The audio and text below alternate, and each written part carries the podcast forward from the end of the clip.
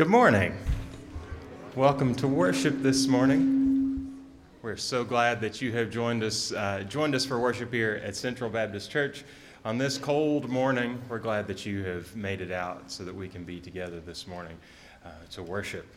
Um, if uh, you've been here for decades or if this is your first time here, we want you to know that your presence is a blessing to us, and we are so glad that you have joined us. You will find friendship pads in the pews beside you. We'd invite you to take one of those and to fill that out with any information that you'd like to provide.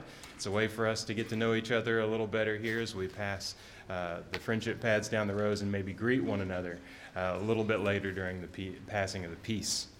Um, a couple of weeks ago, uh, in my, my other job, I have a very, very, very part time job I do once a week, and I work remotely with, uh, with a friend uh, in, uh, in San Diego, and we do some, some, uh, some web development work there and with another company. And, and I've kept the job for a while, and I enjoy doing that on, on Fridays with, with, with him. it's a good uh, team up because I do some of the front end work and I come at it from a design perspective, and he comes at it from a very uh, more in depth programming perspective as well. Uh, and a few weeks ago, I got into a place where I was way out of my depth and wasn't sure exactly what was going on. And I had spent hours and hours working on this project and was a little ashamed to come back and say, I've only gotten this far on it. And uh, rather than get flustered and upset about it, what I love is that he says, Oh, well, this sounds interesting. Let's get into this. And so we fired up a session and we're programming over the interwebs with each other across time and space. And uh, I could watch and see what he did. And whereas I would have a tendency to say, well, let's Google this and find out what's going on, he would delve a little deeper into the problem and say, ooh, look at this. And ooh, that's interesting. And uh, rather than get upset and worried about it and ashamed of not being able to do this, he let this difficulties pique his curiosity. And I wonder sometimes is that not the, is that not the way that God comes to us and treats us with that same love and concern and interest that even in our struggles, even in our difficulties, even in our problems, God is interested. God is okay. God is not flustered or worried about our hangups and our mess ups and our mistakes, but rather sees this as opportunity to identify with us, to learn, to help us to grow, and to help us to find new and interesting and creative ways uh, to bring light and peace into this world around us. So, this morning, as we celebrate this beautiful God who welcomes us all just as we are, uh, let's remember that grace that is here for all of us this morning. Let's worship.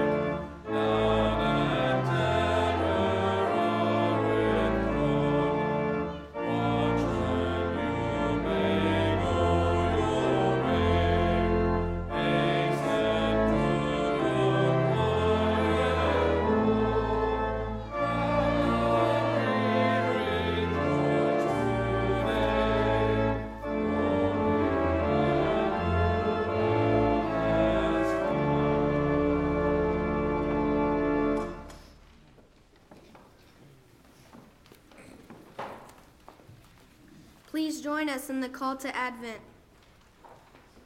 The wilderness shall be glad, and the desert shall bloom. Blossom. Sorry. All flesh will see God's majesty and glory.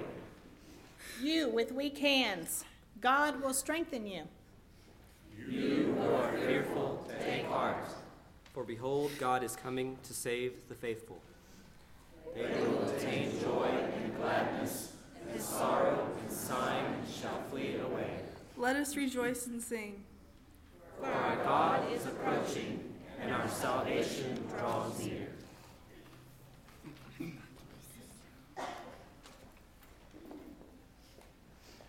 Join me as we pray together.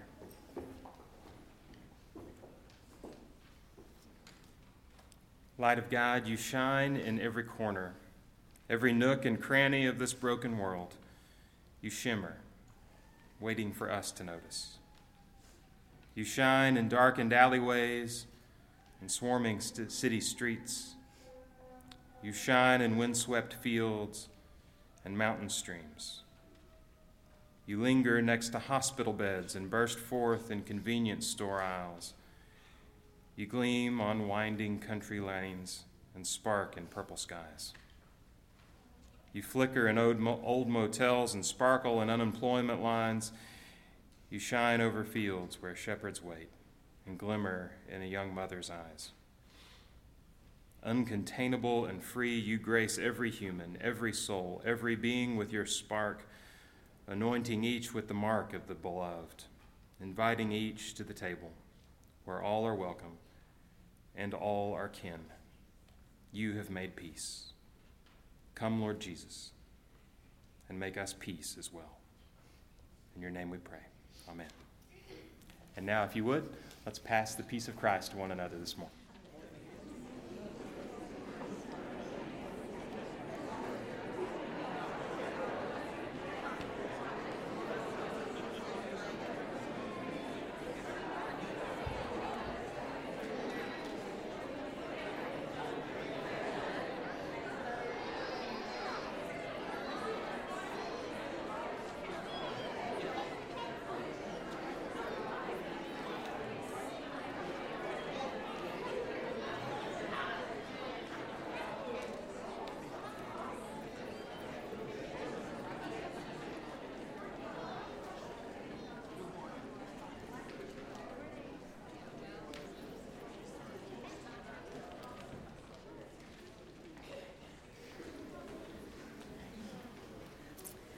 Good morning.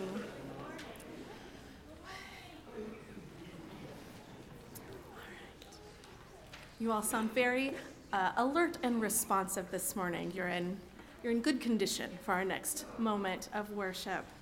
Um, in the children's Sunday schools, where we call them the atria here, uh, we are learning during the season of Advent that this is a time of preparation, where we are waiting for the coming of the Christ child as a little baby, and we are also awaiting parousia, the return of Jesus, and the return of the kingdom where God will make all in all.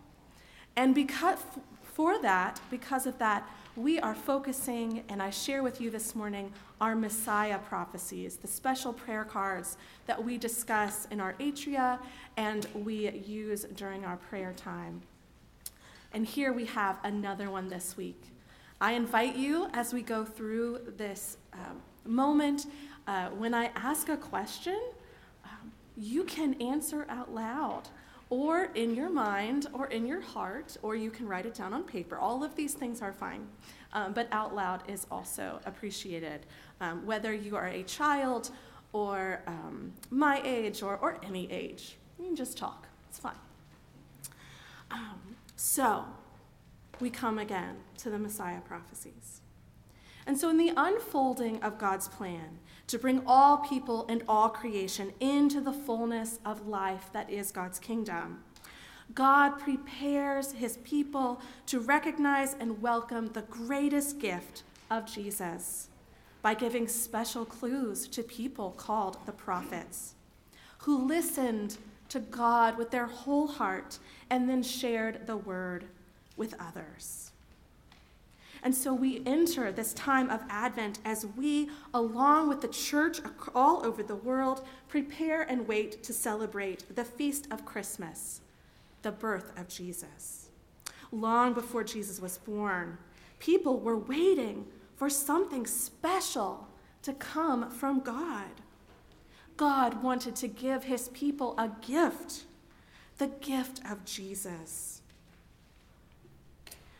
One of the people who heard from God, a prophet, was Isaiah. He lived hundreds of years before Jesus was born. And God gave his secret to Isaiah, and he told Isaiah that the one to come would be a child with many names. Curious names. Let's listen to those names. Here in Isaiah, we read, For unto us a child is born, to us a son is given.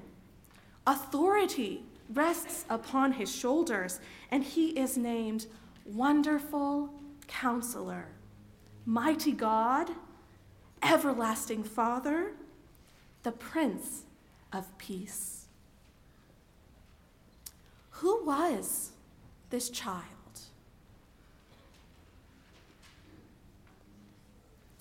Who was this child?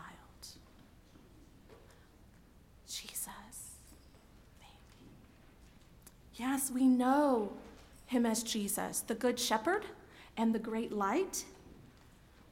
But here we hear that Jesus is a baby who is also a ruler. Can someone be very small and very ordinary and also very great and very extraordinary?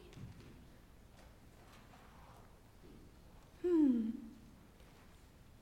What is this wonderful collection of names?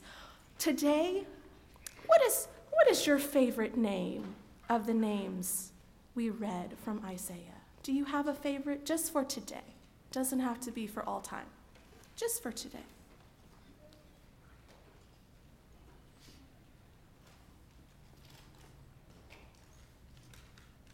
Mine's the Prince of Peace. Some of my some of the children in my Sunday school told me that was their second favorite this morning. Do you have a second favorite name too?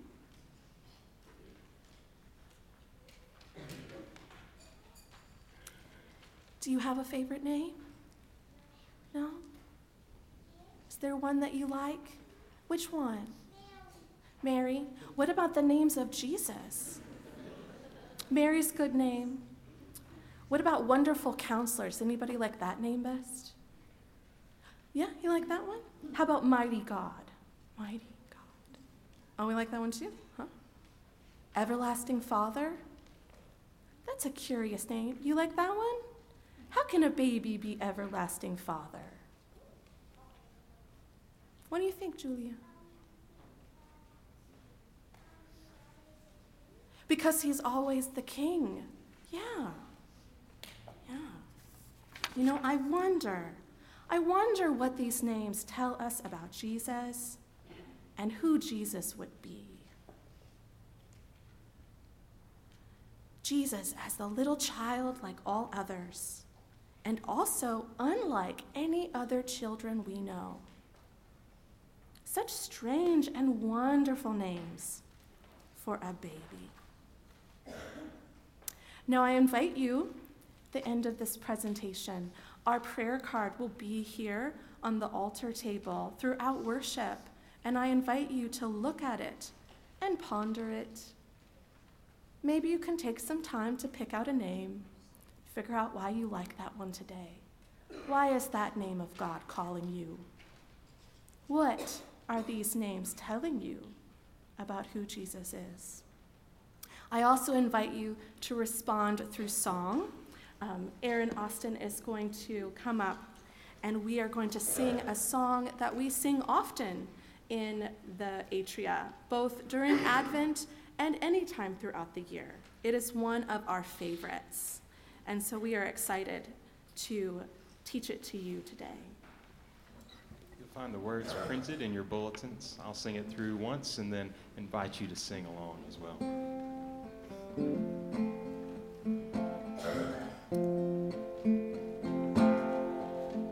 Lord is my shepherd, I'll walk with him always.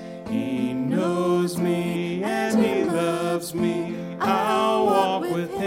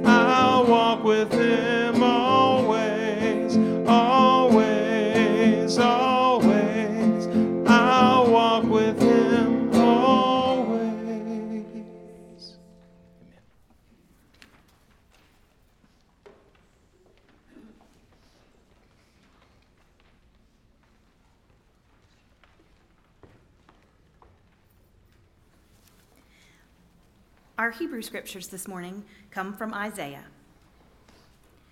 Surely God is my salvation. I will trust and will not be afraid, for the Lord is my strength and my might. He has become my salvation. With joy, you will draw water from the wells of salvation. And you will say in that day, Give thanks to the Lord, call on his name. Make known his deeds among the nations. Proclaim that his name is exalted. Sing praises to the Lord, for he has done gloriously. Let this be known in all the earth. Shout aloud and sing for joy, O royal Zion, for great in your midst is the Holy One of Israel. For the word of God that works its way into us. Thanks be to God.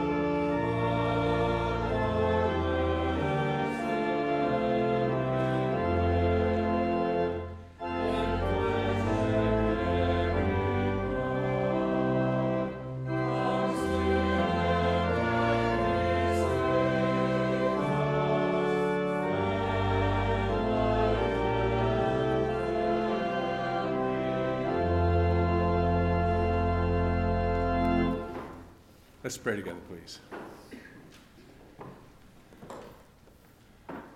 Dear God, we have many names, many ideas, many ways which Jesus intersects with our lives, intersects with our hearts, intersects with our living, intersects with our faith.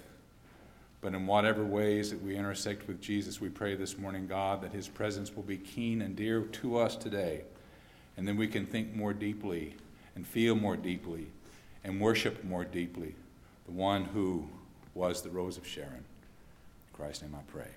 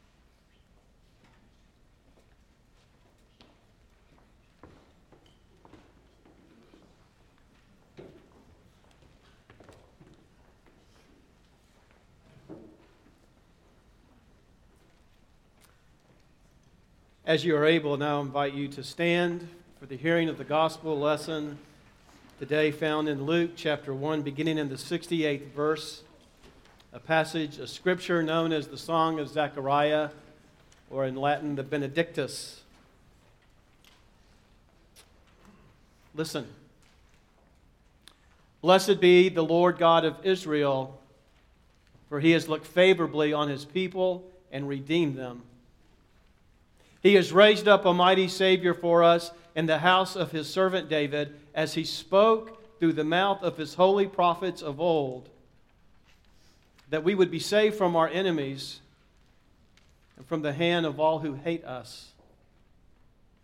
Thus, he has shown the mercy promised to our ancestors and has remembered his holy covenant, the oath that he swore to our ancestor Abraham to grant us that we, being rescued from the hands of our enemies, might serve him without fear, in holiness and righteousness before him all our days. And you, child, will be called the prophet of the Most High. For you will go before the Lord to prepare his ways to give knowledge of salvation to his people by the forgiveness of their sins, by the tender mercy of our God. The dawn from high will break upon us to give light to those who sit in darkness and in the shadow of death, to guide our feet into the way of peace. For the gospel of our Lord and Savior Jesus Christ. You may be seated.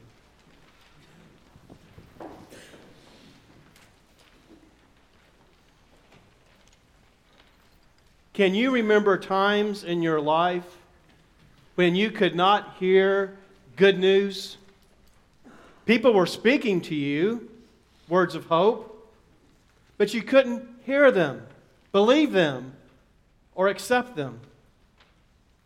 Maybe the conditions and circumstances of your life had turned bleak and hopeless, so much so that any positive message or promise of hope seemed unrealistic and just too much wishful thinking.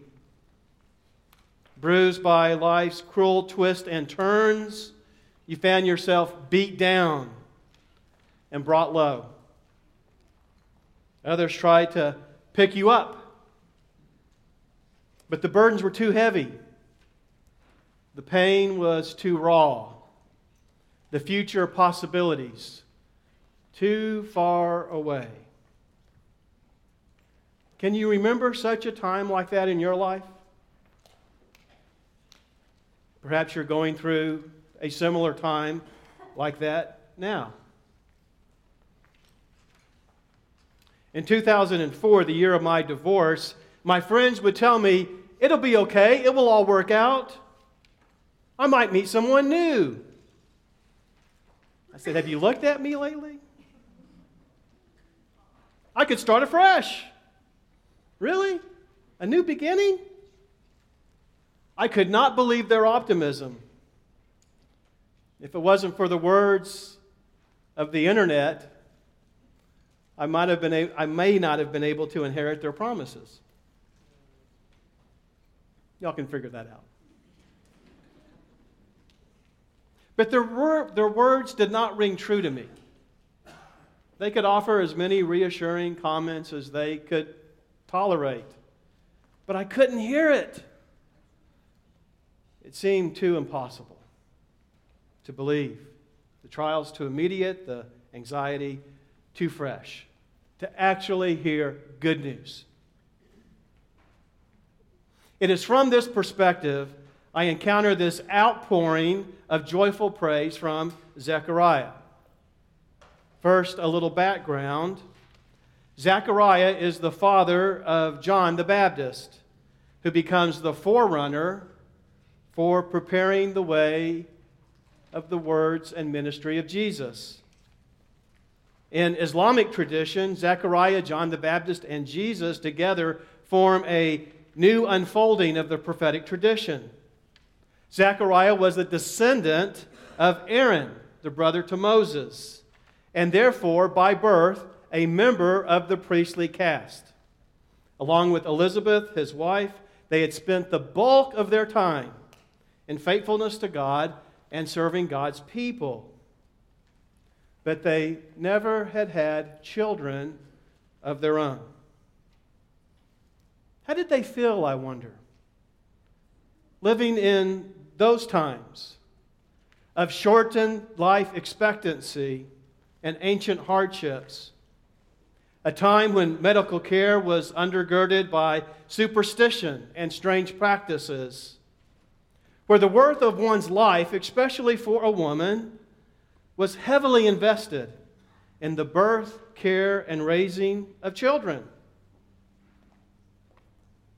I think a few of you might be able to appreciate that sort of life.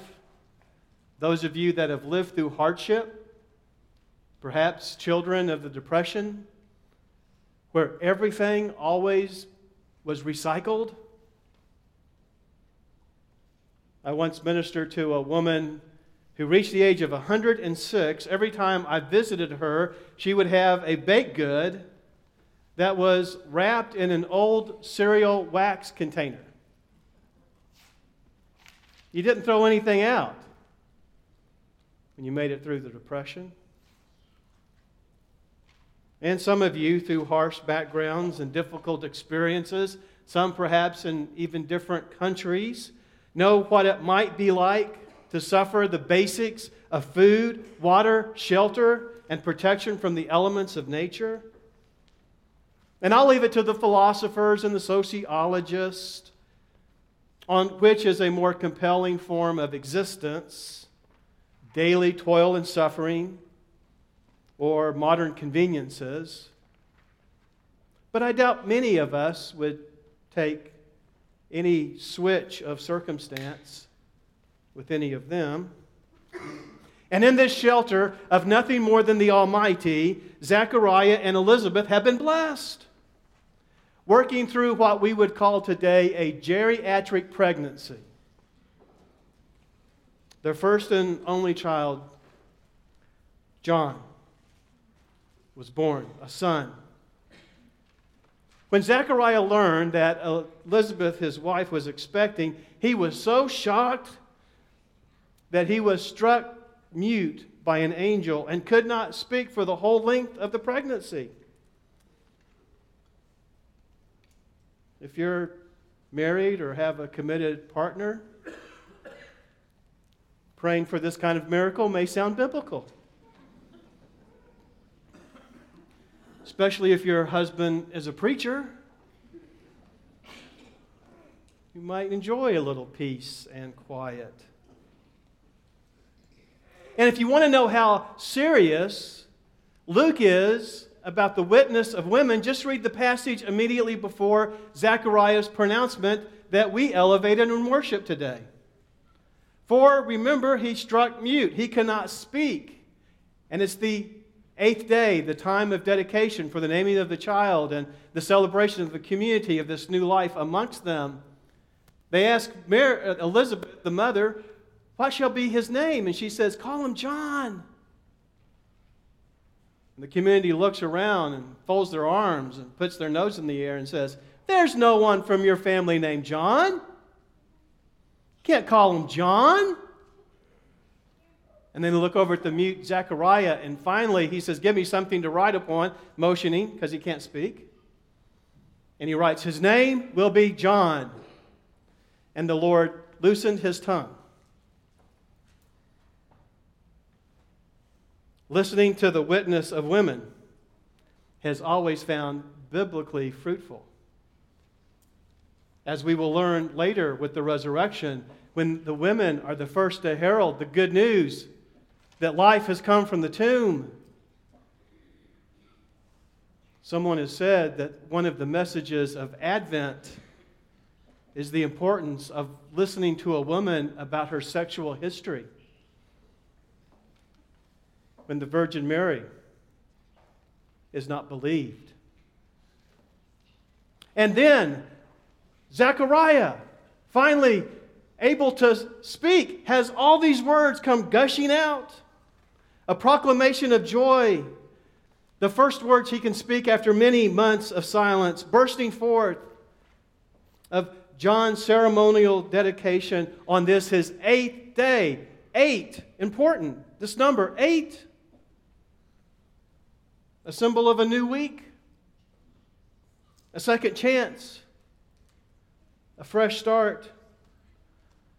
God doing something incredibly, wonderfully, unexpectedly new. And it's good news of the Lord preparing a new way and a person to forge it, offering a deeper knowledge and revelation of God's salvation, a means of, of forgiveness of sins through the tender mercy of God, like the warming of the sun breaking upon a winter's frosty morning. The dawn from on high will bust out over our heads, and there will be a new light for all of us who have made our home in darkness and the shadow of death this new light will guide our feet upon the path known as peace. How beautiful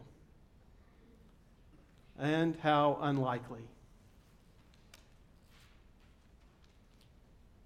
In the Christmas movie, a holiday classic, really, Dumb and Dumber, Jim Carrey and Jeff Daniels play two best friends who travel across the country to return what they believed to be lost property to a person named Mary, that is also Carrey's love interest in the film. After catching up to her, his character, Lloyd Christmas, I told you this was a holiday flick, said, I want to ask you a question. Flat out, I want you to give me the honest answer. What do you think the chances are of a guy like you and a girl like me ending up together. Yes, I quoted that correctly. He's a little nervous. The title is Dumb and Dumber. Mary replied, Well, Lloyd, that's difficult to say. We really don't. And he jumps right in. Just hit me with it. Give it to me straight. I came a long way just to see you, Mary, the least you can do is level with me. What are my chances? Well, not good. She scoffs. The music stops. There's tension now in the script. Lloyd, Christmas, Jim Carrey says, You mean not good like one out of a hundred? Mary replies, I'd say more like one out of a million. And Jim Carrey, with that ability to contort his face, as only Jim Carrey can do, wheels turning in his mind, trying to process the information of this possibility of one in a million, says, So, you're telling me there's a chance? yeah. This is the good news, the gospel in a nutshell. God loves this world and all who live within it with a fierce radicality. It is a love so intense that it can appear to us as judgment. A judgment we offer because God allows humans, the ones God loves, far more freedom than we can tolerate them to exercise. A judgment so profound because God is capable of loving many of the others we cannot, to embrace those we deem unworthy, to include those we would rather avoid, to redeem those we have long decided are past redemption and incapable of any lasting rescue. And God will proclaim this message of such fierce love in humility and intimacy and reserve power. God will not force you to receive a message of hope that will lead you on the way of peace, but God invites you patiently, kindly, humbly to be a part of this salvation story. This is exactly the sort of good news we're not capable of hearing. News we cannot accept because it's not blaring at us at full volume. A message we cannot accept because if we really wrestled with it, it just feels too impossible to actually be true. To fully embrace it would mean a great deal from us. Those of us so world weary with cynicism. The risk is so high for us to live with reckless abandon. People might judge us as being hopeless idiots, dumb and dumber to take stock of such an impossible message. So back to the text we go. Back to this great proclamation of good news. Verse 68 in our Bibles, the verb used for the reading at the top of the line in your bulletin that says, God looked favorably upon us. And in verse 78 at the bottom of your bulletin, mentioning that dawn on high has come upon us, has broken upon our heads. Well, it's a complicated Greek word, allowing these multiple shades of meaning. In summary, it means to visit, to inspect, to examine with one's own eyes and check upon the condition of something. That God is looking favorably upon us. God is visiting us. God wants to see us with God's own eyes. It's the same word Luke will employ again in the middle of chapter 7 when Jesus is in the city of Nain and ministers to a grieving mother walking in a funeral procession soon to bury her only son. She is also a widow and with the town around her also grieving of this loss, we learn that Jesus visits her. He has compassion upon her. He looks upon her. And he raises her son from the dead. A one in a million chance. A one in a billion chance. A one in a trillion chance. And the New Revised Standard Version repeats the same language we heard from Zechariah. God has looked favorably upon God's people. God has checked in to see how we're doing. God visits us in our trials. This one in a trillion chance meant for every one in a trillion of us. We don't encounter that Greek word again in the Gospel of Luke, but in his sequel, the book of Acts, once again we find this word of favor in the most unlikely of visits. God willing to visit the Gentiles with the missionary visits of the Apostle Paul. God is spreading God's favor to the entire world. God has looked favorably upon us, favorably upon this child who prepares the way for this Lord, Savior, mighty counselor, everlasting Father, Prince of Peace, coming to us to see our condition. God's own eyes checking up see how we're doing, to inquire about our welfare, to offer kindness and mercy out of the depths we truly don't deserve. Not always on our schedule, but present, ready, pregnant, expectantly. To offer new life. To suggest that if we will just stop going our hell bent path and live more fully into God's more merciful, forgiving, and loving way, we too can find the joy that God intends for us all. That's the message. John the Baptist prepares repent and believe. Turn from the old ways that are doing you no good whatsoever and believe in this new way, no matter how likely it may seem.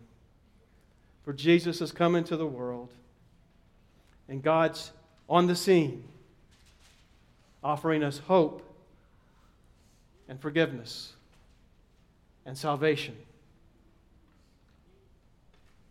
God has visited us and looked favorably upon us. This, the blessing of Zechariah.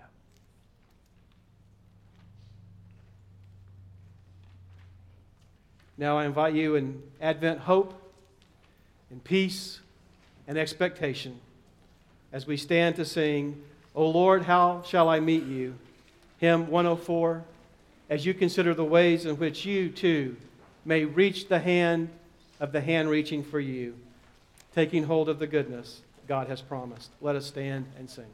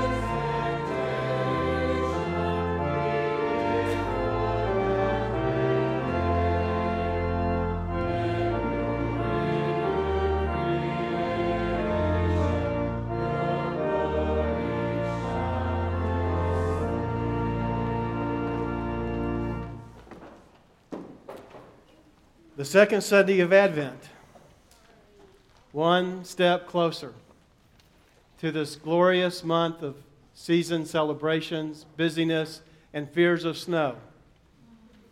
Have you checked your friends in North Carolina and a little further south? Many of them did not have church service today. They had a lot of snow, and we avoided it this time, but who knows what the month and season has in store for us. So, in the meantime, while you're ambulatory, I invite you to keep going, keep at it. Don't slow down. Next Sunday, we are looking forward to our children's presentation. Uh, we're looking forward to what you guys have worked so hard on, and that's going to be a fantastic day together. And you'll want to be a part of that, followed then by our lessons and carol service um, on the fourth Sunday of Advent, Christmas Eve service at 6 p.m. Um, we are moving through this season with joy and hope and God's love. As you leave today, I would invite you to visit the sign up table Uh, at the sign up table, there are many important things for you to pick up. One would be the packet for business meeting that occurs this Wednesday night. If you'd like to have that packet early, uh, grab that on your way out. It's on the sign up table. Also, for those of you that aren't receiving the weekly Advent email devotions written by uh, so many great folks here in the church, uh, there are printed copies on that sign up table. If you need last week's, you'll need to go into the office. They're, they're located there. Um, and it's, oh, and the pencil tree. Uh, the pencil tree is a way in which we help support the uh, ministry and work of our child care center, where you can buy something for classrooms. And that Christmas tree with the pencils is next to the sign up table. If you want to grab an item that's listed there by taking the uh, pencil ornament and then shopping for that and returning that, we'll make sure the child care receives it. Uh, t- is today, right?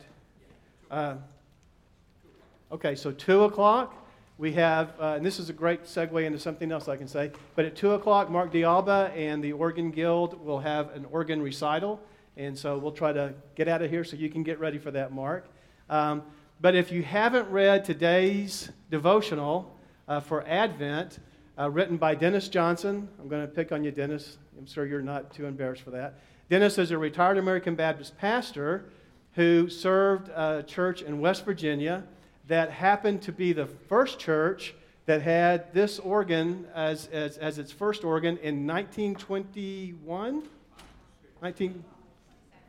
1925, thank you. In 1925, uh, the church that he later pastored had the Skinner organ, the 1923, I believe, Skinner organ. Am I right on that?